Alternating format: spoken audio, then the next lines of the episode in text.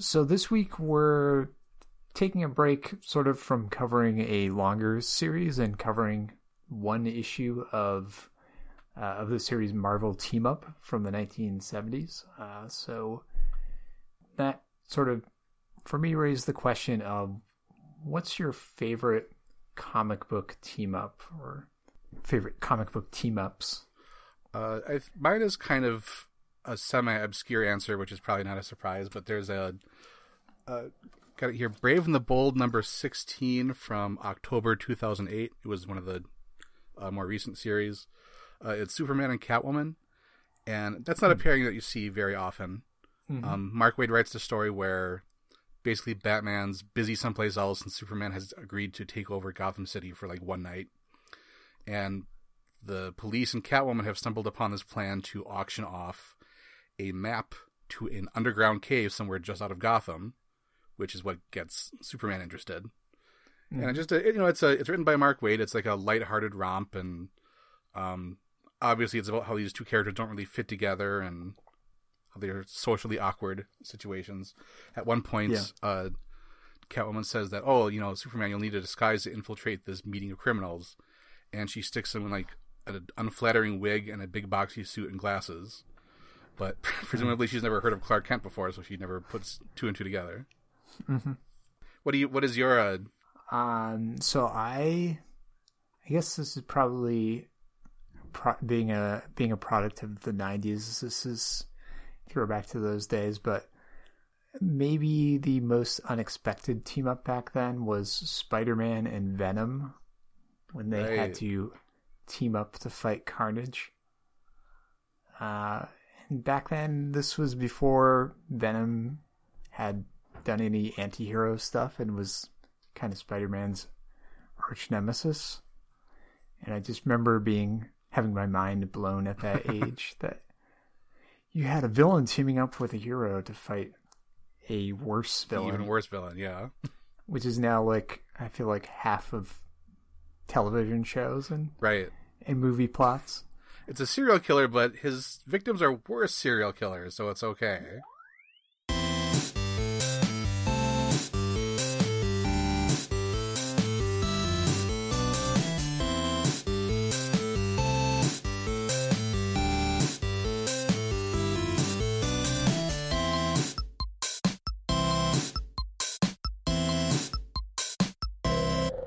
Hi, I'm Ryan McClure. And I'm Justin Zyduk. And welcome to Indefensible Inc., the podcast where we take a closer look at some notoriously and allegedly terrible comics and comic runs. And today we're looking at a deep cut, an inauspicious team up between Spider Man and Captain America in Marvel Team Up number 13 from 1973, written by Len Wein and drawn by Gil Kane and Frank Giacoia. And uh, to give you a little bit of background, Len Wein was big in the 70s. If you follow comics history at all, uh, you might recognize him, his name from Swamp Thing, Hulk, Batman, Giant Size X Men number one, one of the most famous X Men stories of all time. And he also became famous for his work later as an editor. He hired Alan Moore to do Swamp Thing in the 80s and later became the editor of Watchmen. And then you've got Gil Kane, who is another 60s and 70s comics legend. He co created the Silver Age Green Lantern and Atom at DC, co created Iron Fist at Marvel, did a bunch of Spider Man issues, including the death of Gwen Stacy. So the original Marvel team up was a key book in the Bronze Age of comics, that period in comics history that runs from about 1970 to about 1986, depending on who you ask. People have different starting at ending points. Uh, Marvel team up ran from 1972 to 1985, so it fits pretty nicely as like the quintessential Bronze Age book. Um, the concept for the book is pretty simple. It's every month Spider-Man would meet and maybe fight another superhero for a bit, um, and then they would sort of get past their differences and work together to defeat a common enemy. Um, technically, it wasn't this format every month because there were some rare issues where it would be two other heroes like Hulk and Human Torch or something, but for the most part, the format was Spider Man and blank. Uh, so it's kind of an interesting marketing proposition. Um, Spider Man was the most popular character at the time. so fans would be more likely to buy another Spider-Man book anyway. But having another hero sort of sweetens the deal. Um, or if you don't usually buy Spider-Man, but you do read, like in this case, Captain America, it's like, hey, here's a second Captain America comic in September 1973. Why don't you buy this? Uh, because it's a pretty loose concept, there's a bunch of different ways to do a Marvel team up story. Um, you could put in a more obscure guest star at the time, like the original Ghost Rider, hoping that you would get uh, readers interested in the character that weren't already reading about. Um, you could introduce a new character and give them a high profile. Uh, they used a Marvel team up story to introduce American readers to Captain Britain, who at that time was only appearing in UK stories. Uh, you could finish up a storyline from a book that got canceled, which happened a lot in the 70s and 80s. Um, that's what happened with an Iron Fist two parter that Chris Claremont and John Byrne did to tie up the loose ends of that series after it got canceled. Um, or you could do something sort of a funny stunt that you wouldn't ordinarily see, like Spider Man teaming up with the Conan supporting character Red Sonja, or Spider Man teaming up with Howard the Duck, or, and maybe this is a contender for an, an episode that we could do sometime. Um, John Belushi somehow comes into possession of a ring that villains are looking for, and Spider Man and the original cast of Saturday Night Live have to stop the Silver Samurai on live TV. Hmm. Yeah. Um, yeah, it sounds like fun. Yeah, but this uh, this issue that we're talking about is pretty much just two popular he- superheroes team up against a bad guy. In some ways, this is sort of a typical issue that shows the advantages and disadvantages of Marvel team up, and we will get into that right now.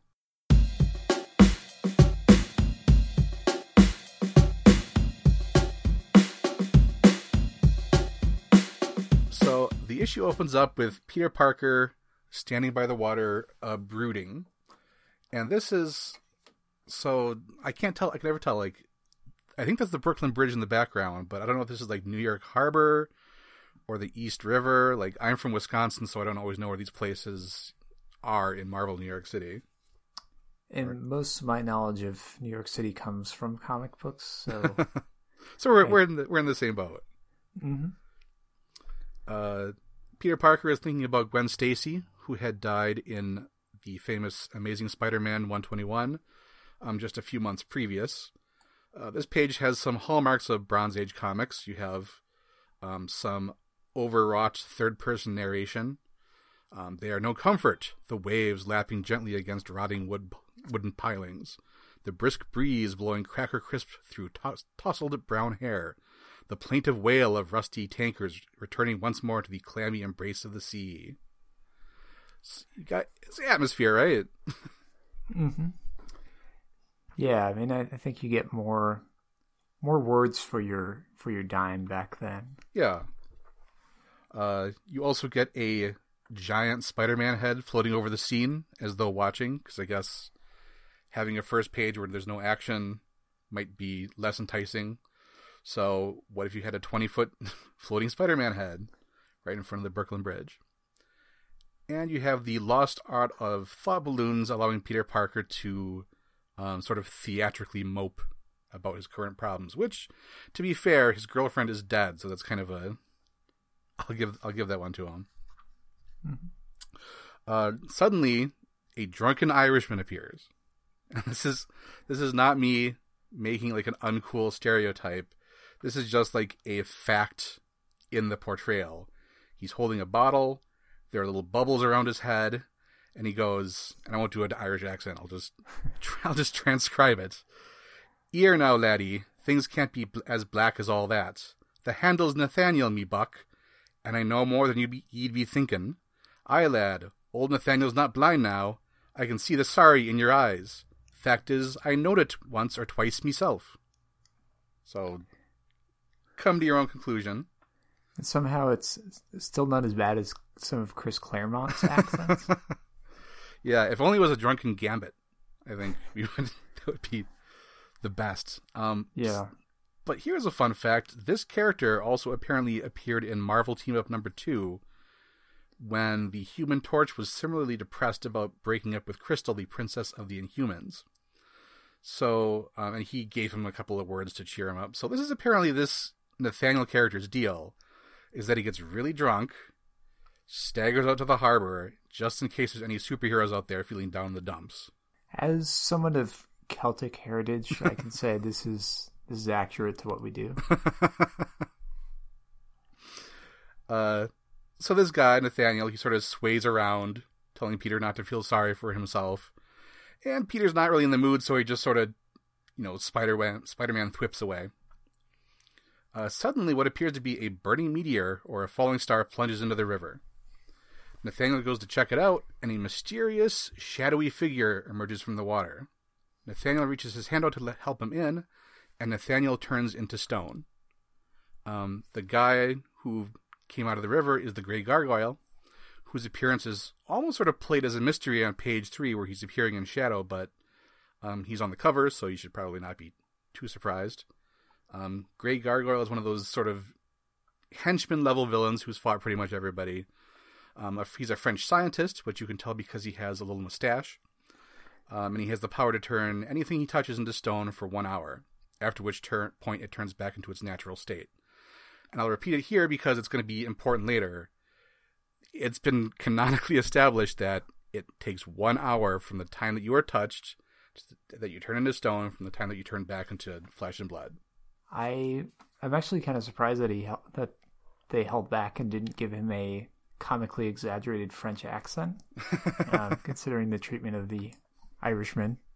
Um, I am the great gargoyle. No.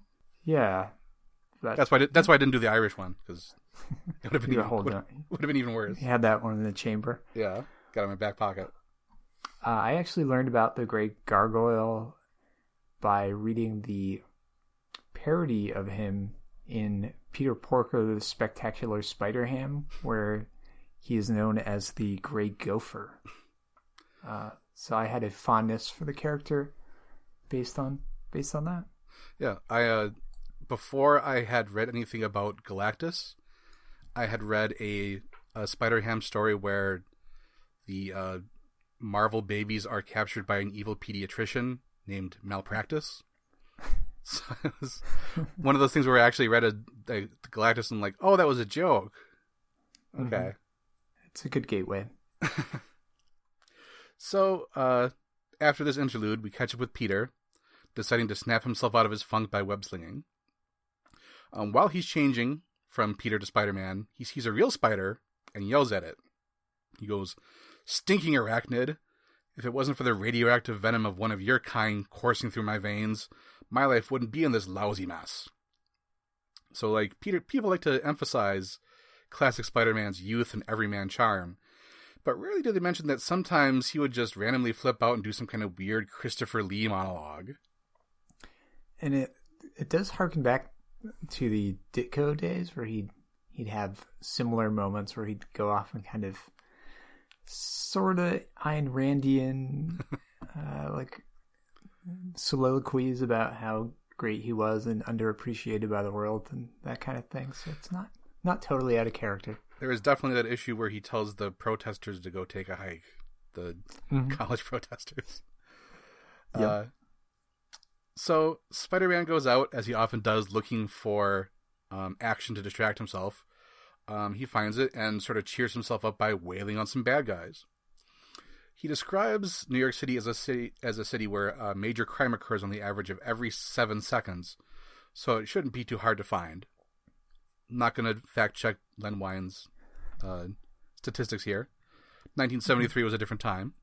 Yeah. Uh, he stumbles across some goons who work for AIM or AIM, Advanced Idea Mechanics, a network of science criminals in the Marvel Universe. They are famously described as looking like they, like they wear yellow beekeeper suits which I guess are radiation suits or something.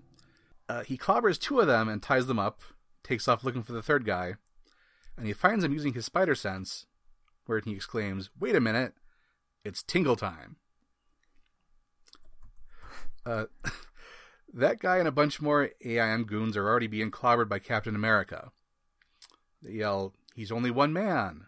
And Captain America responds, But one real man is all that's necessary to deal with scum like you and Captain America is nothing if not a man.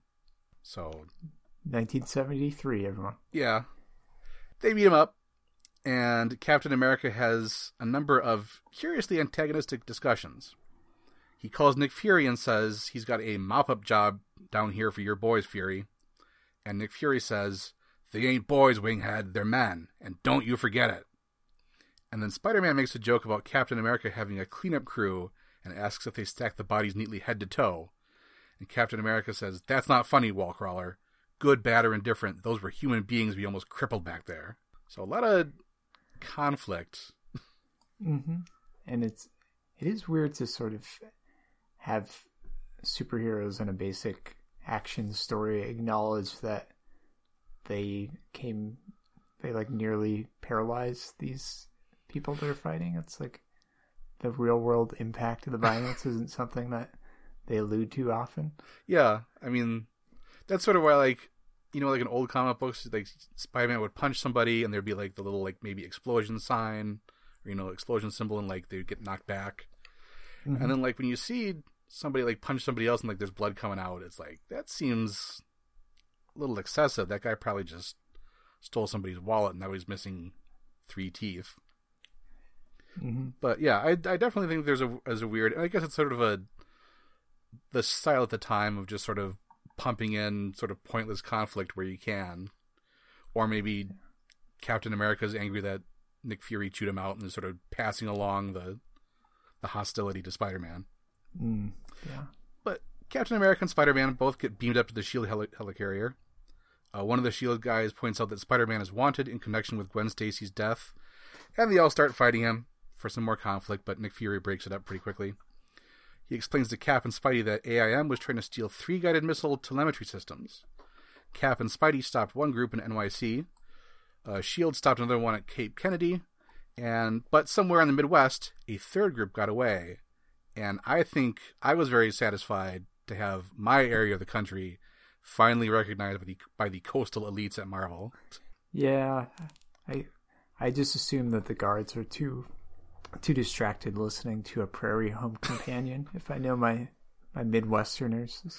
We we also have a wait wait don't tell me on NPR. So okay, we got we have two radio shows that we mm-hmm. that we like. Uh, luckily, they have a homing beacon that will send or lead Cap and Spidey to AIM HQ. Spidey says he didn't volunteer for anything, but Nick Fury says Sorry, I just sort of figured you'd be interested in protecting your nation's security. Of course, if you're too chicken. Which, by Back to the Future rules, means that he instantly accepts. But uh, for all that we tend to think of responsibility being the core of Peter Parker's character today, the original actual point of Peter Parker is that his natural instinct is to blow everything else off. But eventually his sense of responsibility compels him to stop the crime, right? Like in the Secret Wars 2 episode, his natural inclination was there's a, a riot going on in New York City, but there's a Muppet special on tonight. I think I'd really like to catch that. That's my first my first go to there. Yeah, I, I think it just adds to the complexity of his character. Yeah, he was a lot more nuanced, um, occasionally being kind of a jerk.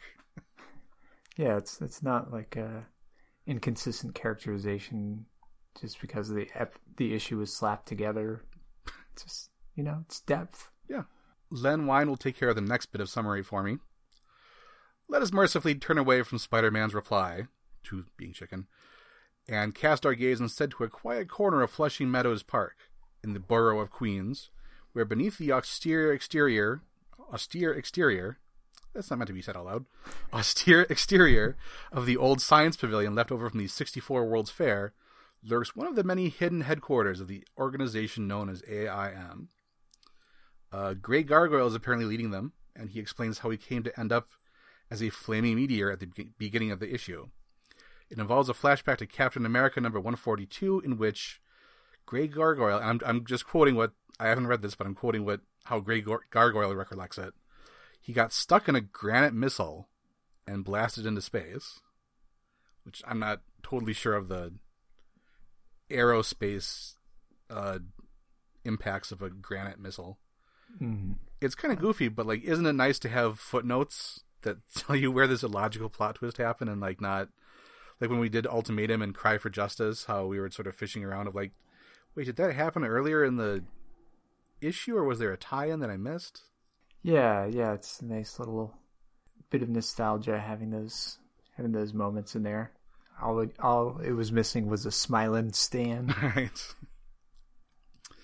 Uh, so it turns out that the gray gargoyle got away by altering the missile circuits to create a radio transmitter to contact AIM. Um, I looked it up, and the gray gargoyle is a chemist.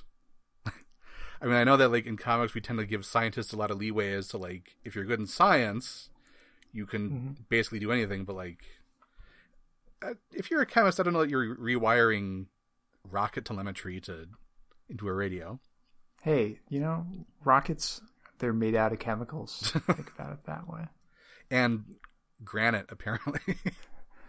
Mhm. Uh, so the Grey Gargoyle and AIM are planning to literally take over the world, which you don't see of much nowadays.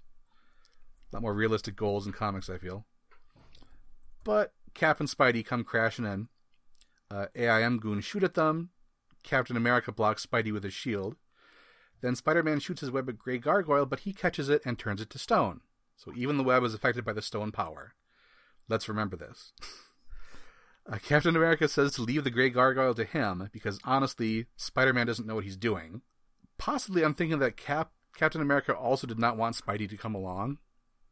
I could see like if you're getting your mission from Shield and Nick Fury is like, take Spider-Man with you. It's like when you're you were a kid and your mom would make you take you know some other kid or your younger sibling along someplace. Yeah, yeah, he's. I mean, uh, I think it's canon at this point that Captain America doesn't really like Spider-Man, or he's at least annoyed by him. I think everybody's I feel like yeah, that comes up in other storylines where he thinks he's a good guy, but he's pretty annoying. Yeah. But Captain America makes an unforced error, throwing the gargoyle into a line of electrical banks, and the one of the live wires takes out Captain America. Meanwhile, Spider-Man gets distracted and whacked in the head by an AIM goon. If only Spider-Man had some kind of ability to warn him, warn him about somebody sneaking up on him. Yeah, it, you know, I I would imagine that the hardest thing about writing Spider-Man is that like somebody sneaks up behind you and takes you out is such a like a reliable go-to plot twist that you mm-hmm. like you forget that you have like oh that literally cannot happen with Spider-Man because he has a danger sense. I imagine like it probably happens with a Daredevil a lot. Like if you went if somebody will pay me to do this, I will go through every issue of Daredevil and find like all the things that like as a blind person he would not re- you know expect to see but they a writer like accidentally says like oh yeah, she's she's wearing a yellow dress. And I was like you wouldn't know that. Mm-hmm. So I will uh, start a Kickstarter. yeah, start the Kickstarter.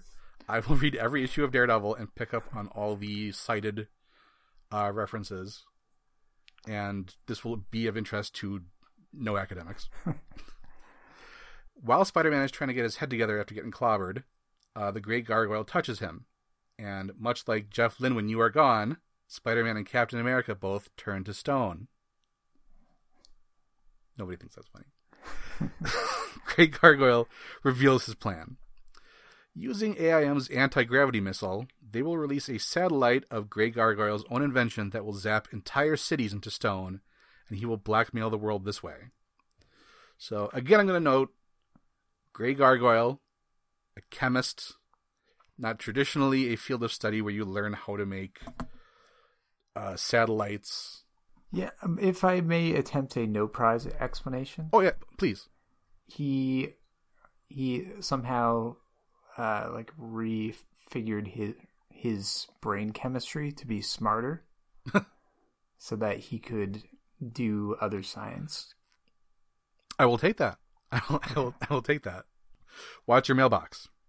I guess I, it's really not my place to give a no prize, but I guess let me see who edited, edited this issue. Um, Roy Thomas. So, Roy, Roy Thomas, if you're out there, I think you owe my my co-host a no prize. Thank you. Uh, so Grey Gargoyle chains Spidey and Cap to the rocket and starts the launch countdown. And he boasts, "There is nothing Captain should I do this in a French. There is nothing Captain America or Spider Man can do to stop it, for it will be almost an hour before the effects of my stone touch wear off, and by then they will both be quite dead." But we see in the, in the foreground that Spider Man's hand is not made of stone, and he and Cap both swing in to save the day. So, we have a pretty classic, old, good old fashioned comic book setup. Our heroes are put by the villain into a supposedly inescapable death trap, and somehow they manage to work their way out. Now, in a good comic book story from this time, I'm not even talking like super sophisticated, just like basically how these stories are supposed to work. The hero should explain how they get out of this trap, right? Like, in this situation, the Flash would say that he, you know, vibrated his molecules uh, to undo the stone effect, or Batman rigged something so that it looks like that he got turned to stone or he didn't, or he, mm-hmm. you know, hit the science switch or whatever that did something. Um, yeah, it would probably still be contrived, but you have to say like, well, we've established the Gray Gargoyle turns you into stone for one whole hour. We specifically mention it within the story, so here is how the heroes were able to work around that. You're you're establishing a, a contract with the audience. Yes, yes, that's that's that's exactly that's exactly there's like a suspension of disbelief that is based on like the playing fair model. But we don't get that. Uh, Captain America takes a stab at it. Uh, he theorizes, and we are given the the footnote for this that he was recently injected with some venom that gave him super strength somehow, and maybe that uh, negated the Grey Gargoyle's power. Um, side effects of this venom apparently include resistance to stone transformation, but that's, you know, I would, I would accept that. Yeah, yeah. Um, you know, it's on the level. It's comics. I'll, I'll accept that. Mm-hmm. Then he thinks, heaven only knows what saved Spider-Man, and that's it. There's no Spider-Man doesn't question it. Captain America is like, boy, that's that that's weird. Mm-hmm. But we get no explanation in this story as to like how that. I have to wonder how that happened. Did, did, did we lose a couple of pages in the in the process? Uh, I bet you there's like a there's been an issue written in the last ten years that goes back and fills in what happens in the gap between those panels. So I actually tried to look that up because I, I was wondering, like, did somebody did Len Wein follow this up in the next appearance of Grey Gargoyle, or did somebody else ever tackle this? Apparently, mm-hmm. it is the great unsolved mystery to this day in the Marvel hmm. Universe. Mm. If you are a, a current Marvel writer listening to this, and you are stumped for like what what story could I possibly tell with Spider-Man that has not already been told a hundred times mm-hmm. before? The answer is, how did Spider-Man not become a statue? It's not mm-hmm. not, not the greatest conceptual hook but um, a clever storyteller could run with it. Absolutely. Pitching again. Uh, that's uh, Marvel. That's indefensible inc at, at gmail.com. Um, let's talk. But anyway, so we don't get an explanation for basically the, the whole denouement of this issue. Um, and then from here, it wraps up really fast. Uh, Cap and Grey Gargoyle tussle for a bit. Um, a bit of chain that had been holding Spidey and Cap to the rocket gets wrapped around the gargoyle's ankle, and the rocket takes off with him hanging off the back. And they're like, all right, that's done. Spider Man in particular is pretty cavalier about this, considering what a grisly death you would expect being chained to a rocket going into space would what a grisly death that would be. Yeah, it, it would be grisly, but at the same time, it's pretty hilarious that this has happened twice to Grey Gargoyle in like subsequent appearances. Yeah, he gets launched into space on a missile, and I just it would be great if it were a recurring gag in Marvel comics, and like every time he shows up, he gets attached to a missile and launched into space in increasingly un- unlikely ways.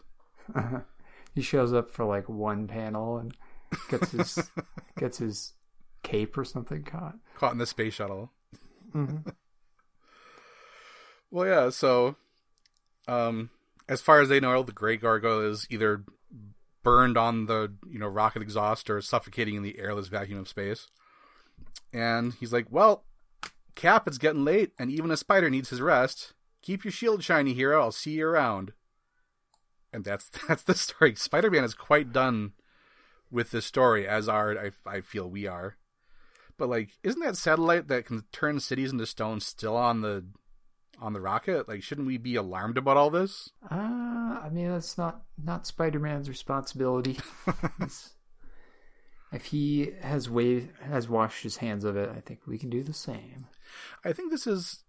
I'm trying to look through here. I'm trying to think of how much Spider Man actually contributes to the story. I think this is maybe like that what they say about Raiders of the Lost Ark, where like I don't think this issue turns out any differently if Spider Man had just stayed home. Doesn't mm-hmm. like Captain America frees himself from the stone with his super strength venom side effect thing. Mm-hmm. Um, he gets wrapped up in the chain. I think that's I think that Cap pretty much had this one. I don't often want to say that yep. Spider Man should have done less, but probably could have gone home. Yeah, he could have spent some time with. Uh, well, I guess he was. Yeah. he was mourning. That's a, oh man. No, wait, no wait, Gwen. Wait, a, too soon, man. Way to rub salt into it.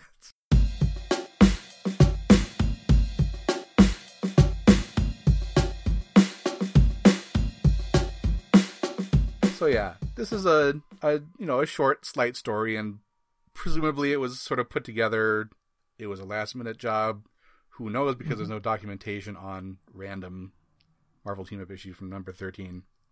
Um, I promise that not all Bronze Age comics are like this, but um, I know that you are not necessarily like a student of '70s comics. What did you? How did you feel about this one?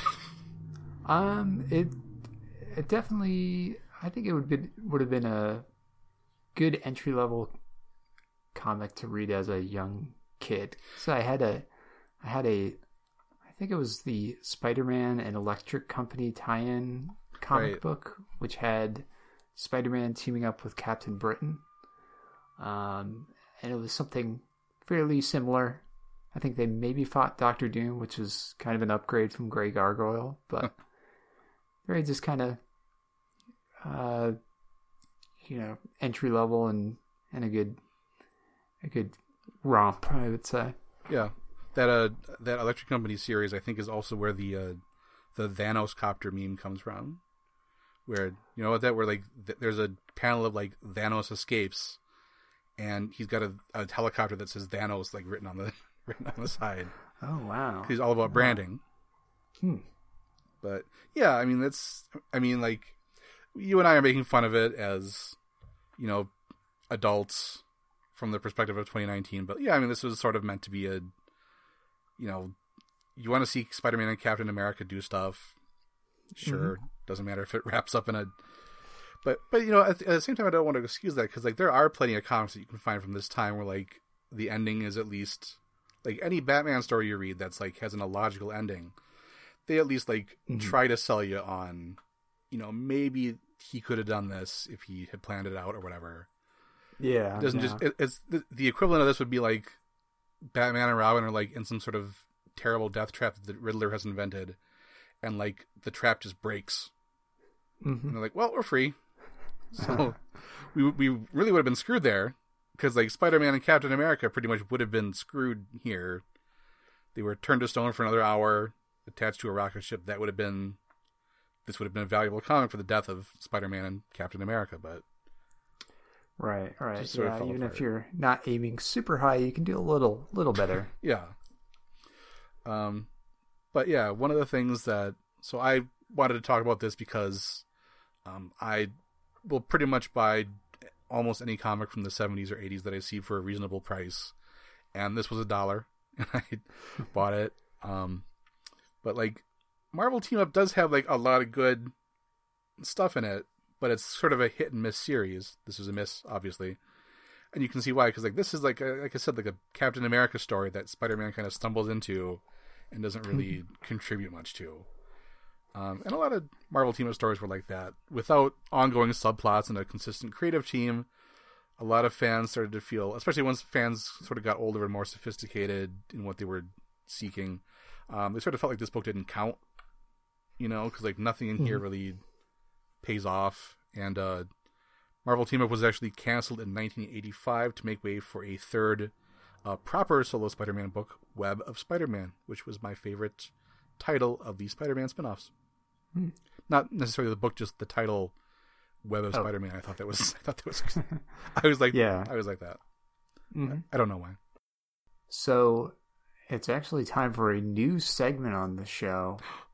So here's how it works Justin and I are going to try to stump each other with a bit of bizarre and canonical comic book history.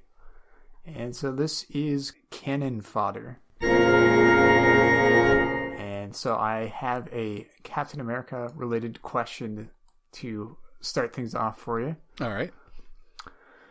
The Captain American Captain America villain and Nazi scientist Baron Zemo was defeated before he could unveil his major scientific breakthrough.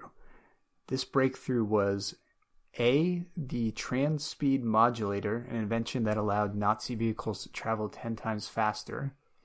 B. Adhesive X, a chemical that could bond with anything and could not be easily dissolved. C. A compeller beam, which controlled the minds of his enemies or D. Fibrex, a clothing material that provided armies with nutrients through their skin so they wouldn't have to carry food supplies. I believe it is adhesive X, right? That is correct. Because that's isn't that what's his hood is like glued to his face, and that's his supervillain origin, I think.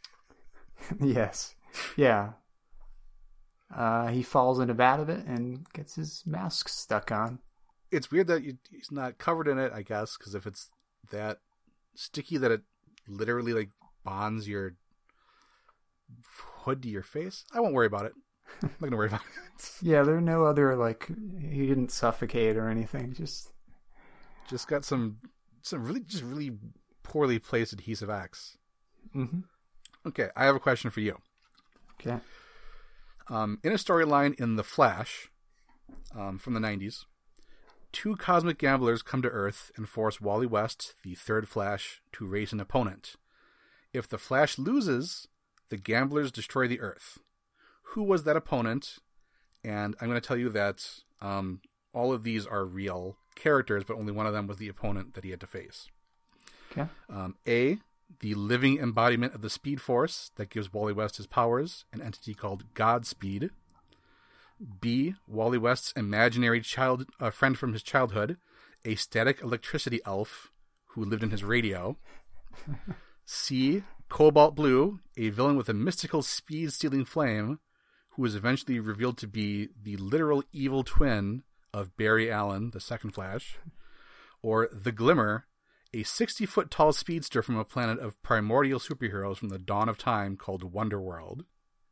Oh. I so badly want it to be B that I I wonder if it's throwing my judgment off. Um, ah, but I'm gonna go with my first instinct and say what, what was the character's name for B? Uh, the the static electricity elf. Mm-hmm. Uh, his name was Crackle, and, and, and that is correct. Yes, was the idea was okay. that like one of your you know, it was like you have to race this guy, and if you if the Flash wins, the static electricity kingdom and the radio is destroyed, and if Crackle wins, uh, the Earth is destroyed. They they work it out. it it it involves it involves them living on I guess all of our radios, but okay. Yeah, I wonder if that uh, impacts podcasts anyway.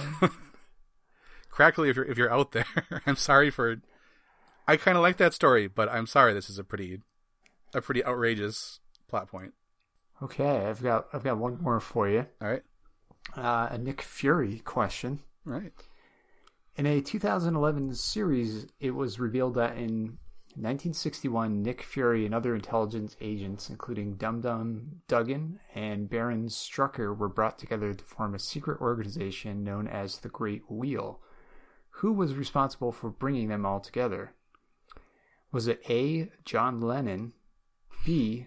Nikita Khrushchev, C. Nikolai Tesla, or D. Leonardo da Vinci? Hmm. Um. Phew. Nobody knew who John Lennon was in 1961, so I'm gonna go. I'm gonna go. I'm gonna. I'm gonna knock him out.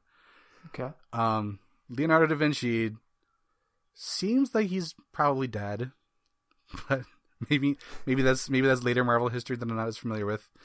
I'm gonna guess that it was Khrushchev, and this was just a plan that really went awry.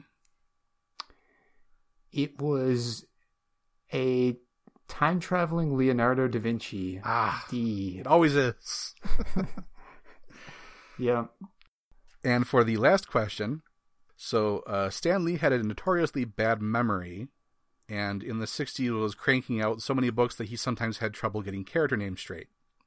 Um, it's also possible that there were some lettering mistakes that he's editing 12 books and he doesn't have time to check everything. So, which of the so there's a bunch of mistakes in early 60s Marvel comics.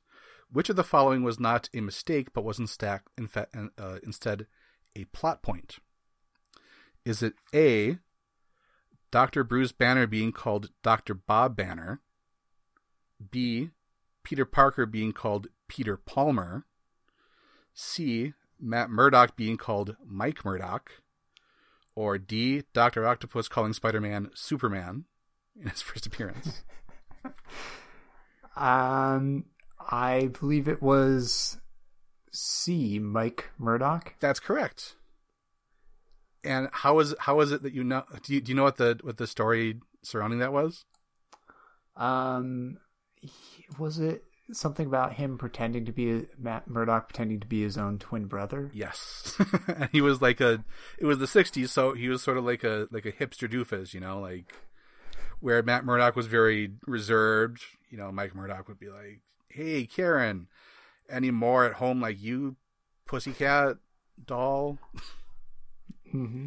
But yeah, I think I thought that was an appropriate entry for the um, curious and perhaps ill-advised uh, matter of comics canon. Okay, we will. uh So we're so it's so it's it's two to one, right? Mm-hmm. I will be I will I will be tallying these out. Okay. And in our in our in our end of the year episode, I think I will I will reveal the final tally. Great, great. I will I will fight every hour to work back that point that I obviously it was Da Vinci. obviously. Uh, so you do you want to do recommendations? Sure. Um, so I will recommend a book that I'm currently reading, and uh, is actually an ongoing, uh, I think, limited series. And so I'm reading Ed Piskor's X Men Grand Design.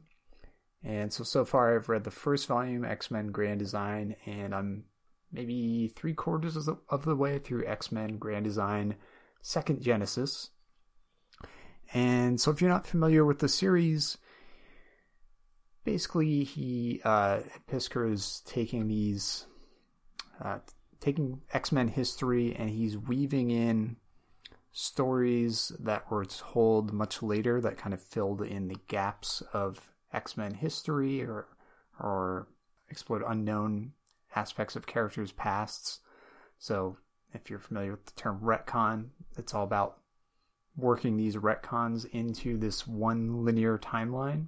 Uh, if you're really into the minutia of X Men comics and Marvel comics, it's definitely a an enthralling read. Uh, it's also a good kind of crash course in X Men history although I don't know if you're a new comic reader how accessible it would be. Um, but if you're if you have some familiarity with the X Men, it's it's a lot of fun.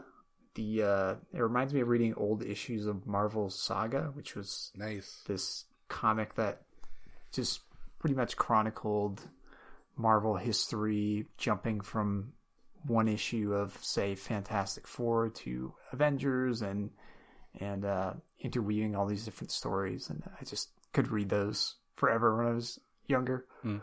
Um, the the coloring also. I know you're somebody who appreciates uh, old school oh, comics coloring, and so he's using a technique that makes it resemble how comics used to look when they were uh, printed on newsprint, and so that hits all the nostalgia, nostalgia centers for me, and then it's also interesting to just see these different eras of X Men history that were defined by very different artists uh, being illustrated by the same person with a very unique visual style. So I haven't uh, read the next volume yet. I think there's another volume out, um, and maybe at least one more on the way. But it's it's a treat. Yeah, that looks like I definitely have been mean, meaning to pick that up.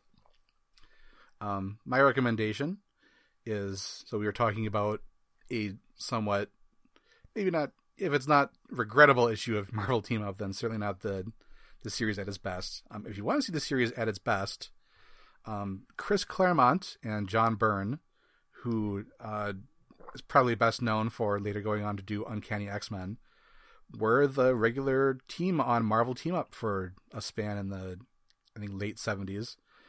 Um, and they were, you know, they were great. yeah, I mean it's it's a, a bunch of different kinds of team ups. You had like Wasp and Yellow Jacket, Carol Danvers, Man Thing, Captain Britain, Iron Fist, Thor, Luke Cage. So you have a sort of a good mix of characters. There's a very famous story involving uh, Red Sonja from Conan Comics, where uh, Mary Jane goes along to the museum with Spider Man and she becomes possessed by the spirit of Red Sonja because I guess they both have red hair. But mm-hmm. it's you know it's it's done in the spirit of fun and um, it's a really good time. Uh, it's just like two guys at like the top of their game, still pretty young and like figuring out their way, but uh, just having a blast with Spider-Man runs into somebody else's story and running with it. Um, if you hmm. are interested in this sort of thing, they actually collect this in a trade paperback that I think is called uh, Marvel Team Up by Claremont and Byrne. Um, it includes everything except the Red Sonja issue because there's arcane legal stuff that they don't have rights to that or whatever. But um, if you're like me, you can go find uh, Marvel Tales issues in back issue bins, and those uh, you can get the Red Sonja issue that way, and it will have the nice sort of old fashioned uh, comic book printing that you know that I love so dearly. Great, great. So that was a quick one for us today, but we hope you enjoyed it. Uh, you can follow us on Facebook or on Twitter and Instagram at, at Indefensible Inc. Email us at indefensibleinc at gmail.com with ideas or comments. Listen to us at the podcast homepage linked on social media or on Apple Podcasts and Spotify. If you like us, follow us, write a review. This apparently matters to the all powerful algorithm, and we are still fairly new at this. For Indefensible Inc., I have been Justin Zydok. And I've been Ryan McClure. And you have a good night.